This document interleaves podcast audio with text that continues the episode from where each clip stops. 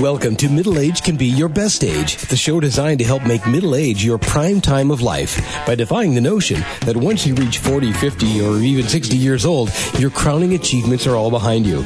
Regardless of whether you're just approaching 40 or firmly entrenched in your middle years, it's time to launch your very own personal journey toward a joyful and purpose filled second half of life. Each week, host Roy Richards, an expert on midlife renewal and author of A Midlife Challenge, Wake Up, will discuss the challenges common to middle age and help guide you to a brighter tomorrow. Now, here's Roy. Well, welcome to Middle Age Can Be Your Best Age. Hey, all of you who are single and unattached in middle age, do you find yourself wondering, will I ever meet someone? Well, our friend Terri Orbuch, the Love Doctor, is offering an online course, How to Find Love in Seven Days. Now, this 90 minute video is a scientifically based program that will help you find the one.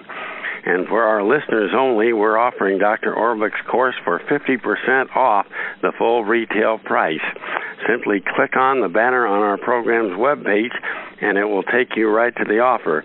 And say, those of you who are presently married, uh, Dr. Terri's video might encourage you to fall in love all over again with your current spouse. And now, on to the program. This next segment is primarily for you women but I urge all of you men to stay tuned so you can either reform or prevent becoming one of those toxic males that uh, my guest is going to be talking about. And ladies, no matter how long you've been married or in your current serious romantic relationship, it's time to take off those rose colored glasses. Did your relationship start out great? You were the queen on his throne until you got hooked if you're married, mm-hmm. perhaps shortly after the honeymoon ended, or maybe slowly year by year, uh, your husband has become more self centered, neglectful, and abusive. And have you mm. tried time and again to change him, but to no avail? Well, the bottom line at present, your marriage, your relationship does not bring you comfort and joy, and your mm. spouse or romantic partner is not treating your marriage cohabitation or serious dating as a two-way partnership of equals and you're uh doing almost all of the giving and he's doing the taking regrettably a lot of women in long-term toxic relationships lose their self-confidence spontaneity and inner compass and worst mm. case their sole purpose in life becomes conforming to the image they believe their man wants from a wife or life partner mm. and that sad scenario often becomes self fulfilling. And uh, ultimately, stress and sadness in a woman can eventually lead to stroke, heart attack, or other life threatening health problems. No matter how long you've been trapped in a toxic relationship, my guest, Shannon Colleary, is here to help you or a close mm-hmm. female friend to determine whether it's time to cut your losses and move on.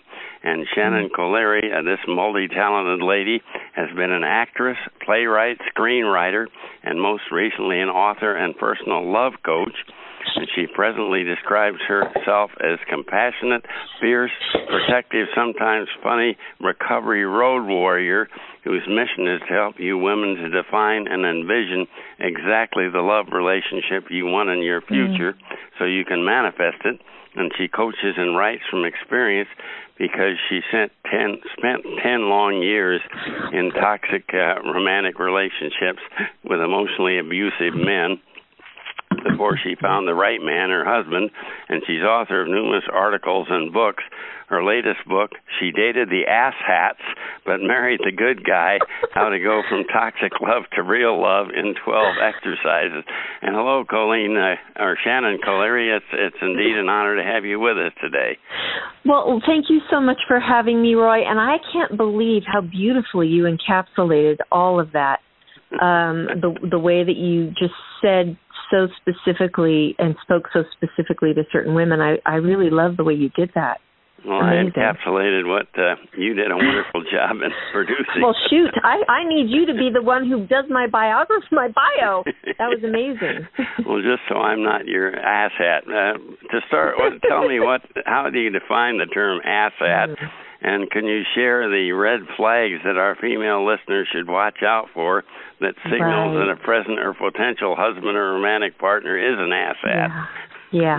You know, asshat I think is sort of a light way um and hopefully uh, you, you know one thing that i know about recovering from um generation cycles of emotional abuse is that having a sense of humor is a big part of it Yeah. because if you can just find some of the humor in your life that can often be just a little bit of jet fuel to get you moving in the right direction yeah, we're and all too serious about ourselves, aren't we? well, we we can be, and you know, the thing is, these situations, and I should say, this is not gender specific. I'm sure there are plenty of narcissistic women out there that take advantage of their partners and have little empathy for them or criticize them and and diminish their self-esteem. Um, I focus on women predominantly because that's been that's my experience is that I'm a woman, and you know, I love what you said about the long-term marriages because now that we're all over 50 or maybe over 60 or even older, you know, Yeah. there can be this feeling of, look, it's too late. You know, Yeah, it is what so it is. true. You know what I mean? It is Yeah. what it is. I've been doing this for 30 years or 40 years. I can't, you know, right? I mean, yeah, I, I got married at 25. I'm 55, and you were telling me Yes. to leave my.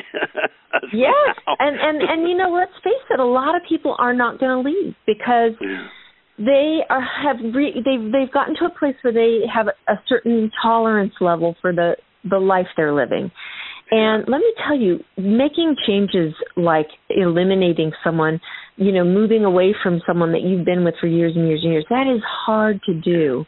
Um, so it, it depends on the level of emotional abuse. Now, granted, if there's physical abuse, there's no question you've oh, got to that- get out. That's and a whole different world. you know, I'm not qualified in, in that area, but I would absolutely go to the National Domestic Helpline and get help from professionals. But in terms of emotional abuse, sometimes it can it can just be kind of a ugh, kind of a relationship where you don't love each other too much, you don't hate each other, you're somewhere in the middle, and it's habitual, right? Yeah. But I, you know, I have to tell you, uh, most of my clients are now over 50, which just su- really surprises me. Yeah. A lot of them are just coming off of maybe one or two divorces. Um, they don't trust themselves to date again, yet they feel Yeah. want want to, right?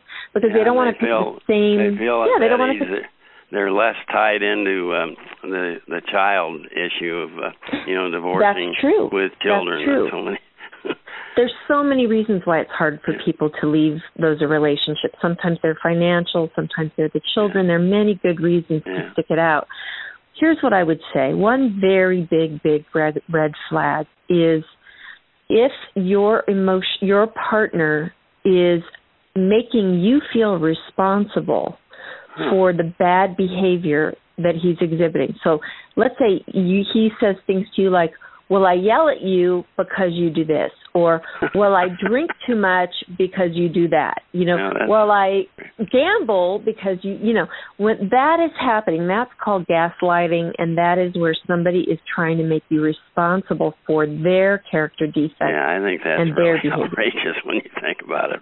Yeah, and you know, but it works because a lot of these relationships start off okay, pretty normal, but over time, the emotional abuse can can can um get worse because you know that they talk about that little frog that you put on the pot on the stove of the cool water and swimming around and he right and he doesn't even realize that he's Poor boiling by the and by that time it's too late Yeah. so you know, so criticism is or bl- you know misplaced blame is a very big red flag. Yeah. Um, and then the next one for me is very uh, abrasive criticism because oh yeah. when you have a partner, and this is so true for, I think women sometimes criticize men more than men criticize women. I mean, we can be kind of bossy, and you know, well, whatever, it's probably equal, but regardless, if you have a partner that criticizes you frequently and really kind of breaks your spirit, that is so that you won't feel you deserve to have your needs met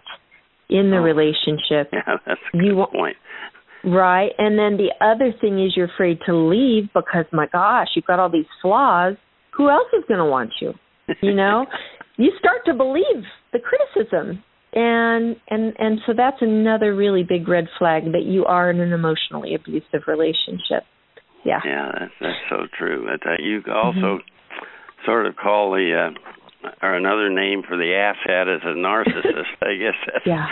pretty much what yeah. they are. Well, you know, here's the thing about about people that have narcissism, and some people, it's actually just the way their brain is wired. It's yeah. some of them have been parented poorly, some of them just have bad that kind of wiring, but it's a lack of empathy for other people. Yeah. And you can have a relationship with someone who has a lack of empathy as long as you know that they have that, that that's just who they are. Yeah. As long as they're not abusive, you know, they might not be able to to give you the nurturing you want when you're sick or you have issues like that, but as long as they're not abusing you and and have no empathy, then I think you can figure that out and that can yeah. be okay.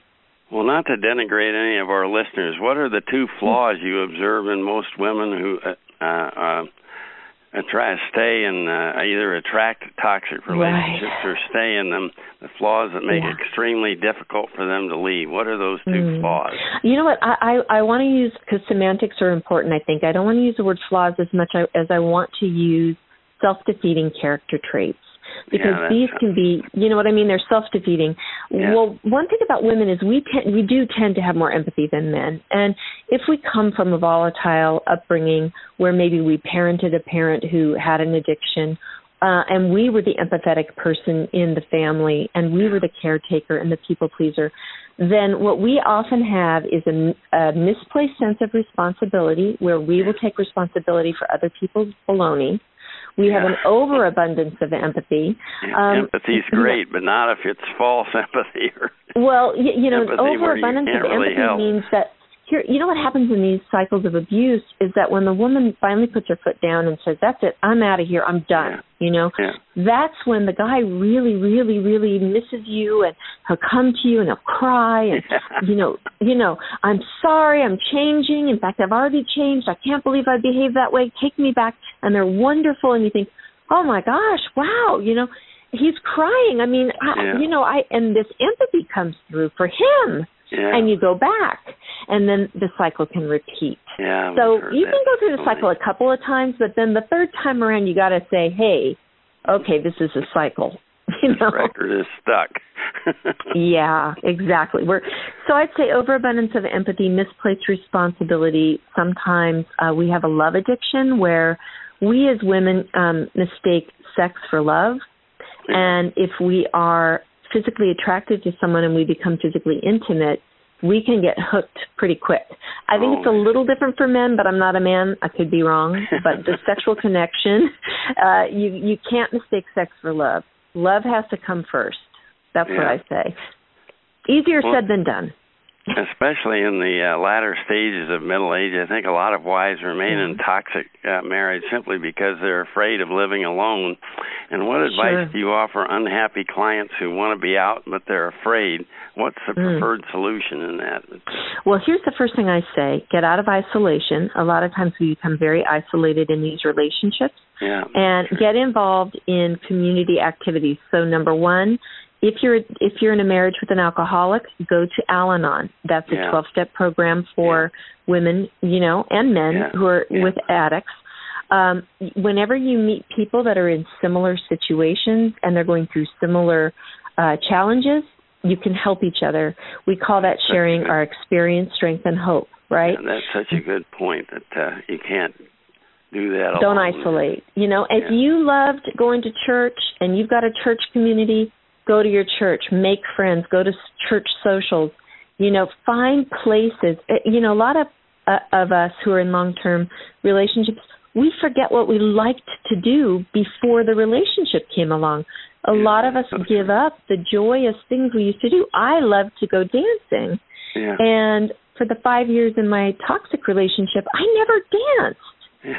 And for me, one of the best things I did was I went to my friend's daughter's quinceanera and I danced for four hours by myself, you know, with a group of people all around. But it brought back the sense of strength that I had, I didn't remember was there. No You know, sacrifice should never be one way. One, uh, the woman or the man, for that reason, uh, for that Yeah. matter, shouldn't uh, have to give up things that they love doing before the relationship. And obviously, if that's it's a right. True romance or a, a, a true marriage, the uh, Yeah. other partner wouldn't want that person to give up. Well, you know what's so funny is my current my husband who I've been married to for for 16 years and we've been Yeah. together 18 years and Oh. and I had to work a lot of 12 step recovery to earn this marriage and it's been an amazing marriage but for Christmas he bought me ballroom dance lessons because he Oh. knows I want to learn. Oh, that's great. But he doesn't want to dance. So he he bought them for me and I'm dancing with another man. Now the other man is about five foot two and portly. So my husband chose him, you know.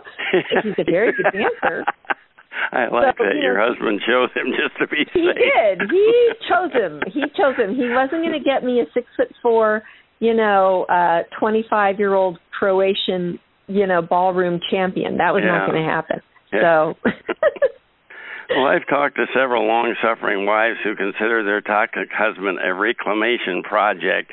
From your mm-hmm. experience, is it realistic to anticipate that you can change your husband's habits and behavior, and build him Oh, into the hubby that you wanted all along? I mean, I think you know the answer to that question. You you could answer that yourself. yeah. I mean, they you know, look, I, people are who they fundamentally are. You know, one thing I do love about our the marriage I'm in now is that if there's an and marriage requires maintenance. It's it can get wild weeds if you don't look, you know, and you don't pay sure. attention. It has to be watered and all Yeah. of that, but my husband's extremely open to uh me saying, "Hey, you know, this isn't working. Can we try something else?" But yeah. usually it, it there are times I can be a, a probably a domineering battle axe, but I think if you asked him, he would say that I I will only speak up when when I'm really troubled about something, and I and we have goodwill toward one another. So so the goodwill makes makes it it makes the medicine go down. Well, you know, for God's sake, and unless the situation is extremely abusive, it certainly makes sense to speak up to your husband before you yeah, just absolutely. leave. I mean, let him. Maybe he doesn't know how uh, really Yeah, unhappy you are in the relationship, and uh, yeah, absolutely. maybe to some degree he could change. Obviously, it has to be part way. It's not going to go all the way. Well, yeah, and you know, I think what happens is women will talk and talk and talk and ask and ask and ask and ask, and then if nothing happens, that's his answer. yeah, you know, that's the That's answer, point. right? So, so you can always ask. There's no Well, a common excuse asking. for hanging on to a toxic marriage is for the sake of the children. From your experience, does it actually benefit young children, even preteens or teenagers, when mom is cu- clearly abused Mm. by dad and both Mhm. parents appear unhappy and no longer in love? If the wife does decide to split, what actions can and should she take to protect and benefit her children? How should that uh, go? It's tricky. Um, you know, I I have not been through a divorce, but I'm a child of divorce, and Yeah. um, my actually my mom was married four times by the time I was 13, so that was Wow. a lot of action. My dad was number one, but I will say this: my parents' divorce was amicable, and I think that's the best you can do. Yeah. And and the truth is, it's not for a lot of people. It's just not going to be amicable. So I think what has to happen is one one of you or both of you have to decide not to tear down or denigrate the other one in front of the children. Yeah, and Right? They, So, they've got to because what both happens remain, if they want to, they've got to remain both of them in the child, the children's lives. But the denigration of a former uh, husband or wife Mhm. is just the worst thing you can do. Obviously. Absolutely. And you know what? Even if your uh, ex is denigrating you, you have to take the high road. That's you know, you can point. go to your friends and complain about him. You can go Yeah. to your support group and play, complain about him.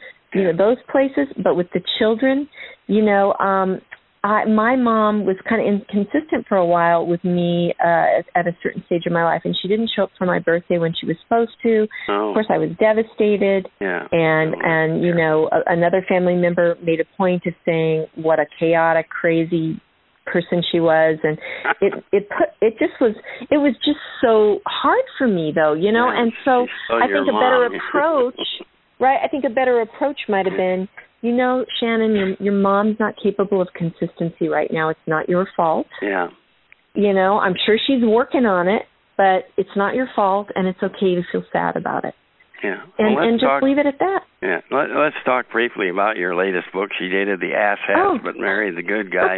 uh, your your book uh, subtitle promises readers 12 mm. exercises to recovery, and we obviously mm. don't have time to go through all 12. No, but as a no, preview, no. could you maybe describe a couple of those uh, recommended sure. steps to recovery? I will. Number one, visualize what it is you want. Write down what your values are and what values you're looking for in a relationship. So having an idea of what our goal is helps us get there. Number yeah. two, you do some deep soul searching and and you can work some steps I put in the book about what are your self-defeating character traits that are keeping you addicted to the cycle of emotional abuse.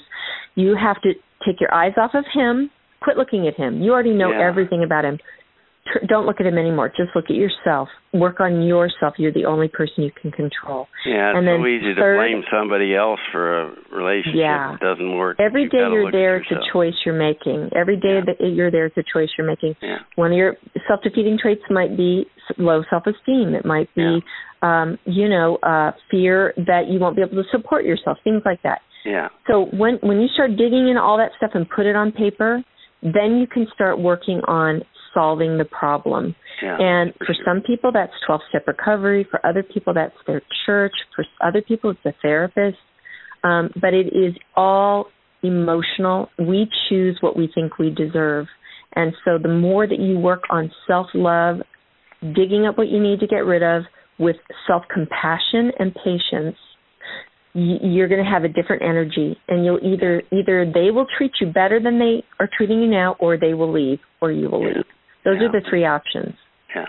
Well, Yeah. as a man, would I gain anything from reading your book? Hopefully, would your book make me uh, better, more responsive to my wife's needs, or uh, do husbands well something uh, tells me roy just from talking to you briefly that you are a very kind loving and sensitive husband that would be my guess I wish you'd tell that to my wife. No, I'm just kidding. We've been married over you thirty think years. in a so- very you think in a very very deep way. You do. You're you're amazing.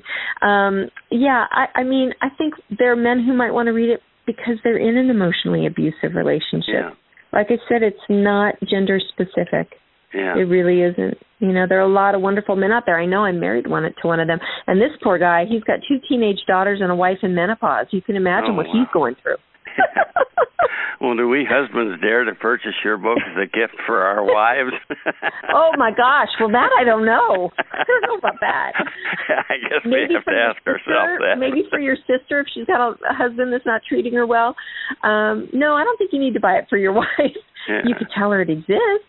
yeah. But but yeah. Well, where where best should listeners go to preview and purchase your book? What's the best place? you can go uh, to Amazon uh, and it is available in paperback and it's also available for downloading Kindle. And there's lots of reviews up about it. And I think you can read the first chapter.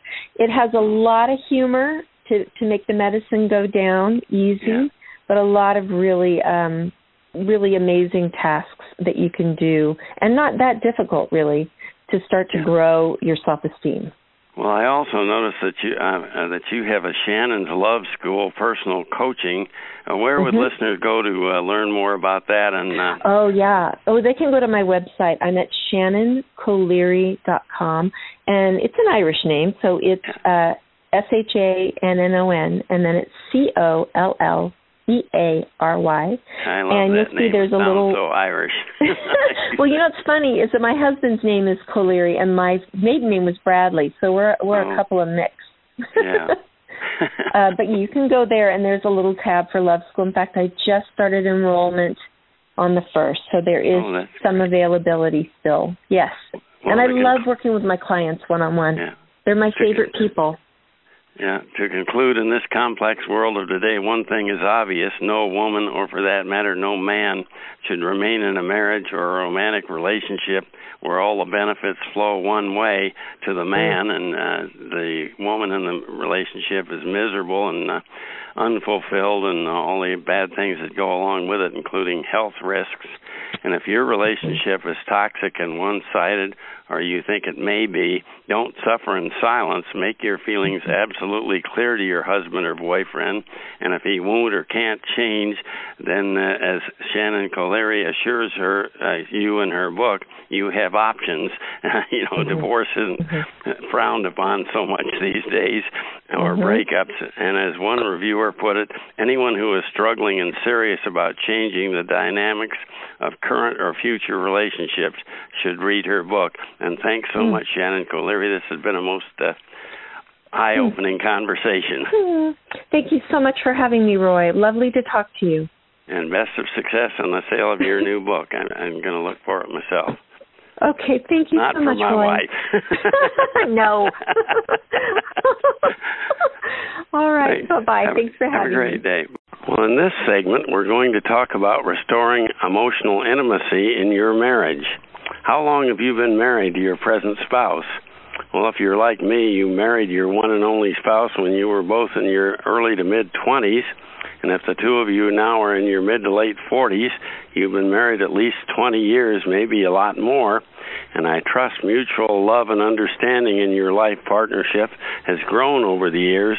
But let's face it, love should be in the air 365 days a year, heck, 366 on leap year. But there are bills to pay, children to raise, careers to pursue, and kids' sports, church, social, and community obligations. So, how do uh, you keep emotional intimacy alive amidst the wear and tear of 20 plus years and the chaos of daily living? And my guest today, Tina Albrecht, is here with some suggestions on keeping your spousal relationship fresh and new, staying in love with your spouse, or perhaps falling in love with him or her all over again. And Christina Shelley Albrecht, uh, known as Tina, grew up in Orem, Utah, just down the road from Provo, the campus of Brigham Young University.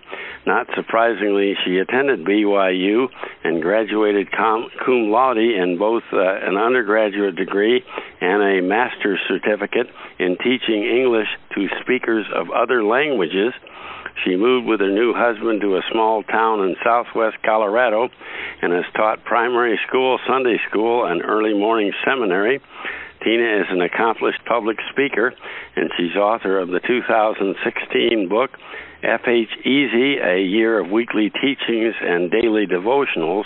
By the way, the title FH Easy refers to Family Home Evening, a wonderful home teaching and bonding concept practiced by LDS families like Tina's, and she's presently putting finishing touches on a brand new book due out next month titled Bridging the Gap How to Create More Emotional Intimacy in Your Marriage.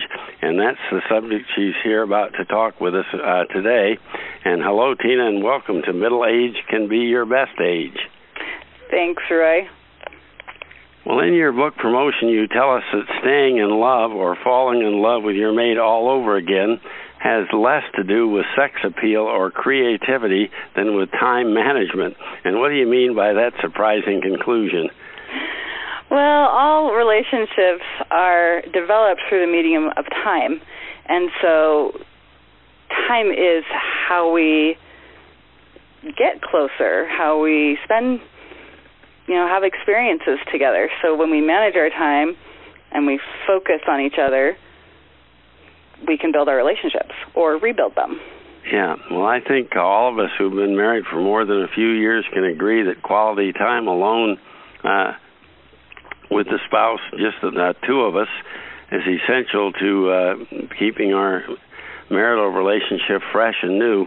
Can you offer some simple tips for dating our mate, which I think is a fascinating concept, without spending an arm and a leg every time that we're alone together when the kids are uh, asleep at night, or, or maybe you have a babysitter occasionally come in? How do we do that without spending too much? Sure. Well, key, of course, is um, time management, but also just the the concept of it doesn't have to take a lot of money, a lot yeah. of time, or a lot of even tons of energy, just focused. Yeah. So what I suggest for people to do is get a little calendar, just a week calendar, and put in little simple things that you can try and see how they work. Yeah, so, schedule that just like you would any other uh, important Absolutely. appointments you have during the week. That makes a lot of sense. Yeah. Like you mentioned, watching a TV show together without interruption that that might be a good thing to do. I rarely watch the same thing my wife does. Yeah, and so you could- experiment with, you know, does watching this show bring us together, Yeah. or is it just better not to watch TV together because we don't have any overlap of interest? Yeah, I know you also mentioned scheduling an hour each week to talk about schedules, school updates, and other family business. But I'd also like to. Uh, I know I had a guest one time that talked about 10 minutes a day of face to face conversation talking about subjects other than kids' schedules, school updates, and the family budget. Uh, you know, just getting to know uh, how your day's going of your spouse and. Uh, what you can do to make his or her uh, day better, or uh, you know what's going on in their lives. I think that might be a good idea also. Absolutely, totally agree. Well, Uh, what's what's the one display of emotion that you call the magic ingredient for growing and sustaining a marriage at any age? I think the magic ingredient is always gratitude. I really, really do. Always looking for what you're grateful for in your spouse, in your marriage, in your lifestyle. That to me brings magic into your personal life. Definitely brings magic into your marriage. and then for sure let him or her know that you're thankful for that item. Mhm. You know, not false praise, but true praise. That I really appreciate. You know, you because blah blah. Mhm. Yeah, authentic phrase. What I really try to get people to do is cultivate an inner state of gratitude that just emanates from him. Yes, you say thank you and do it sincerely, but I want you to feel it Yeah. really all the time. Oh yeah, that makes so much sense. Yeah, you have to feel it really to uh, express it Mhm. properly and to really mean it when you say it. Yeah. I heard a neighbor one time. The lady said to her husband, "Thank you so much for the birthday present," and it sounded so put on, like she wasn't really that excited about it. I don't know. I guess they, you know they had a good relationship, but that sounded kind of put on. But uh, Mm. You also tell us every day to uh, write in a personal diary. What nature of things do you suggest we write about, and with whom, if anyone, should we share our diary? Should we share it with our spouse, or uh, how does that work? I keep it personal. My husband has never seen my Oh, my little notebooks ever. Um, he knows about them now because I I had to reveal what I was doing in order to feel comfortable publishing the book. Oh. um, but for months, I just have this little tiny notebook. It's really uh, like maybe three or four inches tall and three Yeah. or four inches wide. It's very small. And on the left-hand side, I write down when I'm when I'm kind of developing what will really work to connect us. I write Oh. down things that I tried or things that we did and how I felt. Did it connect us, basically? oh, I see. And so that's the left hand side. The right hand side is totally dedicated to gratitude and positive experiences that I've had with my husband that day. Oh, that's great. How about you put any negative uh, experiences down, or it's, it's got to be all positive on the right on the right hand side, it's all positive. On the left hand side, I would put in, um, I tried this Yeah. thing, and boy, that didn't work out. I did not feel connected. I would absolutely write that down. I'm gonna now. I'm gonna try something different. Yeah, no, that makes a lot of sense. Obviously, you're not really knocking your husband. You're just saying that uh, that didn't work for the two of you as well Right. as you hoped it would. But, uh, Yeah, and here's a great example is I always think that if we have a a nice little snack or a nice little treat at the end of the day, that that's really going to be bonding. And I have tried that so many times, and it just really doesn't work. My oh, husband it is really work done do. I guess it's put on weight for both of you. right. Well, my husband could stand it. I would rather not. But it just it isn't bonding. I don't know why. I always think Huh. it should be. It's not. So that's Yeah, the that's kind of thing that it's important to write down and go, oh, Yeah. hmm, that's just not going to work. Well, in addition to spousal in- intimacy, as loving parents, it's essential that we convince each child that she or he is loved unconditionally as an integral part of the family unit. But in middle age, our offspring grow older and uh, enter the preteen and teenage years, and nurturing and displaying parental love seems to get harder and harder. they'd rather we just ignore them. It seems like. How best can we lure our teenagers away from their smartphones, iPads, and uh, social act media activities long enough to monitor their safety and well-being, and to build shared family time into our hectic daily and weekly routine? Uh, as parents, what firm rules do we need to establish to ensure a daily dose of uh, family love and connection, sharing our experiences? That's a lot. what do you want me to start with? No, I, the rules start with uh, you know I, I always think that uh, obviously at least one meal a day together should be a firm requirement. Mm-hmm. So one of the quotes that I share a lot is that um, the number one uh, this isn't the exact quote, but the number one thing that will determine whether your kids succeed academically and psychologically is how many meals and particularly family dinners they eat at home with their family. Yeah. That's a that's a big deal and something that I think about a lot, especially when it's stressful or it would be much easier to do something different or to eat separately. Yeah. But I'm very committed to that. I think having family dinner is is a huge family tradition. Yeah. Once a week I having think a family it's night. good to have a rule: no cell phones, no iPads. Mhm, and that's for the parents too, not just yeah, the kids. no, of course. Yeah. if the parents don't do it, the the kids are going to be very skeptical. Mm-hmm. Yeah, it becomes a, a two-faced kind of a hypocritical thing, and kids see right through that. yeah, they sure do. Well, what tips do you uh, have? uh, We talked about not having cell phones, but what other tips do you have to make family meal times or other shared activities more effective in bonding parents and uh, offspring together as a family? um, planning and time management, being prepared ahead of time, is uh, reduces the parent's stress and allows them Yeah. to show up more and be more present. So, uh, unplugging or disconnecting from technology is a big one. Transitioning into family time and setting aside work time, um, deep breathing, any kind of transitionary routine is a really good idea.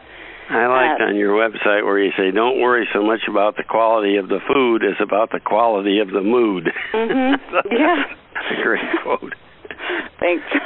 Thanks. I Yeah. I remind myself of that because the quality of the food does matter and we want to Oh, feed yeah. our kids well. We want to sure. nurture their bodies, but we also have to realize that that emotional connection is so important too. I also like that comment you make. Mealtime is not is not the time to correct; it's the time to connect. I, I think certainly you don't want to uh, criticize one child in front of the others, or uh, you know, single one out for Mhm.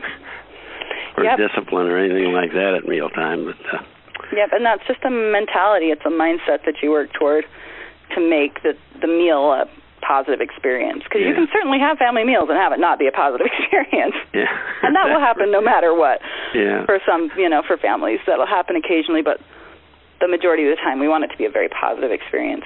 Well, I'm very intrigued by your LDS concept of family home evening that uh, was modeled in your prior book, FH Easy. Uh, does the family home evening concept continue to work well as your children grow older and more fiercely independent? And how do we keep our teenagers engaged? Great questions. Um, I do not have teenagers at this point. My oldest is 11, so Oh, I you're speak getting more there. from. huh? I said you're getting there. A couple more I years. am, and I'm excited about it. Yeah. Um, my my daughters are wonderful, and I definitely can already see the preteen stuff coming. Yeah. But when I focus on gratitude, gratitude toward my kids, that keeps us closer. Um, And I'll still I'll write things like that in my notebook, things that I'm grateful for, positive experiences when I'm trying to come closer with my kids. The family home evening idea is once a week you get together with your family for two reasons. One is to really pass on, intentionally pass on values, talk about life situations, and then the other purpose is really just to bond because you you're doing something fun together. So Yeah. as kids grow older, you're going to adjust your activities so that they are age appropriate and interesting. Yeah. And that's to me that's just the that's what brings you together. Kids, teenagers want to be with their families. Yes, they want to be with their friends, and yes, they've got a lot of things going on. But their parents and their family bond is it doesn't the importance of that never goes away. So just because they're teenagers and they're going through some interesting um, phase in their life doesn't mean they don't still need that closeness between their parents and their siblings. Yeah, and from your experience, I think uh, I'm sure the FHE model has been tried and would work well for uh, non-LDS families as well. It's uh, absolutely you know, wouldn't have yeah. to be tied to a particular religion. Mhm. Yeah, and the model is really just once a week. I like to do it at the beginning of the week. You talk about whatever, and in FHE there are a lot of overlapping model, uh, not models, but values like gratitude or Yeah. friendship or your family connections that aren't religiously based so much as just family based. Yeah. Well, give us a sneak peek into your forthcoming book, Bridging the Gap How to Create More Emotional Intimacy in Your Marriage. If there was one primary message you'd like readers to take away from your new book, what would it be? One thing that your mindset matters. Yeah. Every thought that you think brings you closer to your spouse or away from your spouse. That's Well, that's that's so crucial. that's a big one. It's so crucial. Your mindset, you know, 180 degrees. If it's negative, you're probably going to have a negative attitude toward everything, including your spouse's uh, conversation or whatever. Mhm. And if it's positive, it's, it's so much easier to bridge that gap. Right. Well, what's the best way that. for our listeners to keep in touch to to learn when your new book is available for sale? And uh, do you have a website they can go to, or uh, when do you expect that to be available? Sure. You can go to ChristinaAlbrecht.com and you can subscribe for information coming up. The website is being polished and coming right around the corner just in a couple of weeks. If you happen to get there before it's really launched, there still is a way that you can go and subscribe. So it's Christina Albrecht, C H R I S T I N A, A L B R E C H T dot com, and you can just sign up and you'll get the, the information.